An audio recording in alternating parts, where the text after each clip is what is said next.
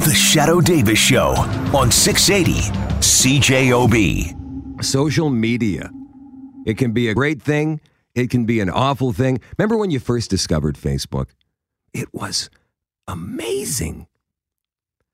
You mean I can just type in a name and poof, there they are? That's insane. This picture is from yesterday. They put this picture up yesterday. I haven't seen this person in years. So cool. I wonder if I should write them a message. What would I say? And then after a while, some of the negative aspects of it might come rolling in. Exes, for example, might start messaging. Hi.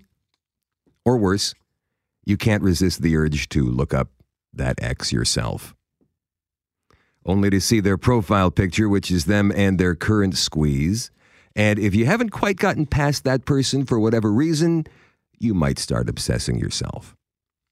Then you wind up with the trolls. Whole other thing.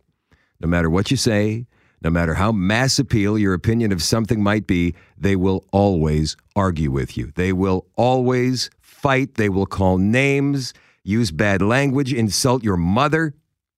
And it makes you wonder what this person might be like in real life. And you have to, you must resist the urge to sink to their level.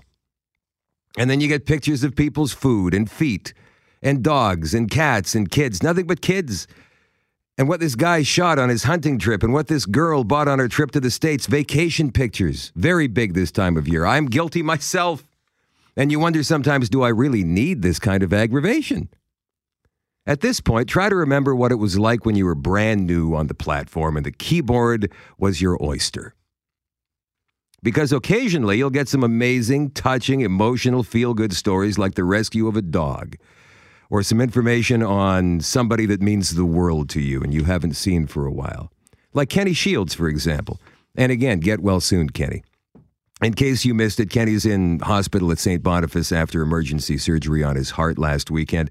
And at last word, he's stable, but Streetheart is no more, sadly. There's more information on my Facebook page, S H A D O E, Shadoe Davis on Facebook. It gives you the chance to be heard, Facebook does, or Twitter for that matter. It gives you the chance to be a part of things, things you may not have been able to take part in before, right? Because there was no way to do it. Social cause, a craft show, a dog rescue group, who knows? Whenever I get the urge to just sign off because of the insults and the trolls, that's what I think of. Never mind the trolls. For some for some reason they've decided the world needs to hurt and they're going to do their best to make that happen. I try like hell to look past that to the person who's reached out with a simple question or somebody who's taken the time to pay me a compliment or perhaps send me a message in hopes of getting their story heard. I can't speak for anybody else, but I read as many of those messages as I can and still have a life. So if you've decided you want to reach out to talk about something, that's cool with me. Go ahead. All I ask is is keep it respectful, please. No name calling. That won't go very far with me at all. And if you disagree too, that's fine. You don't have to do it by insulting me at the same time. That's just rude, knuckle dragging behavior. That's Donald Trump. That's the Donald Trump way of doing things. The man is rude. The Shadoe Davis Show on 680 CJOB. 911. 911, what's your emergency? Ah, I'm on a cruise ship. Ah, there was an explosion. Oh my god, the ship is sinking. I can't get out. There's water everywhere. We're going down. I've got a lock on your location. Stay with me. Hurry, hurry. Are you there?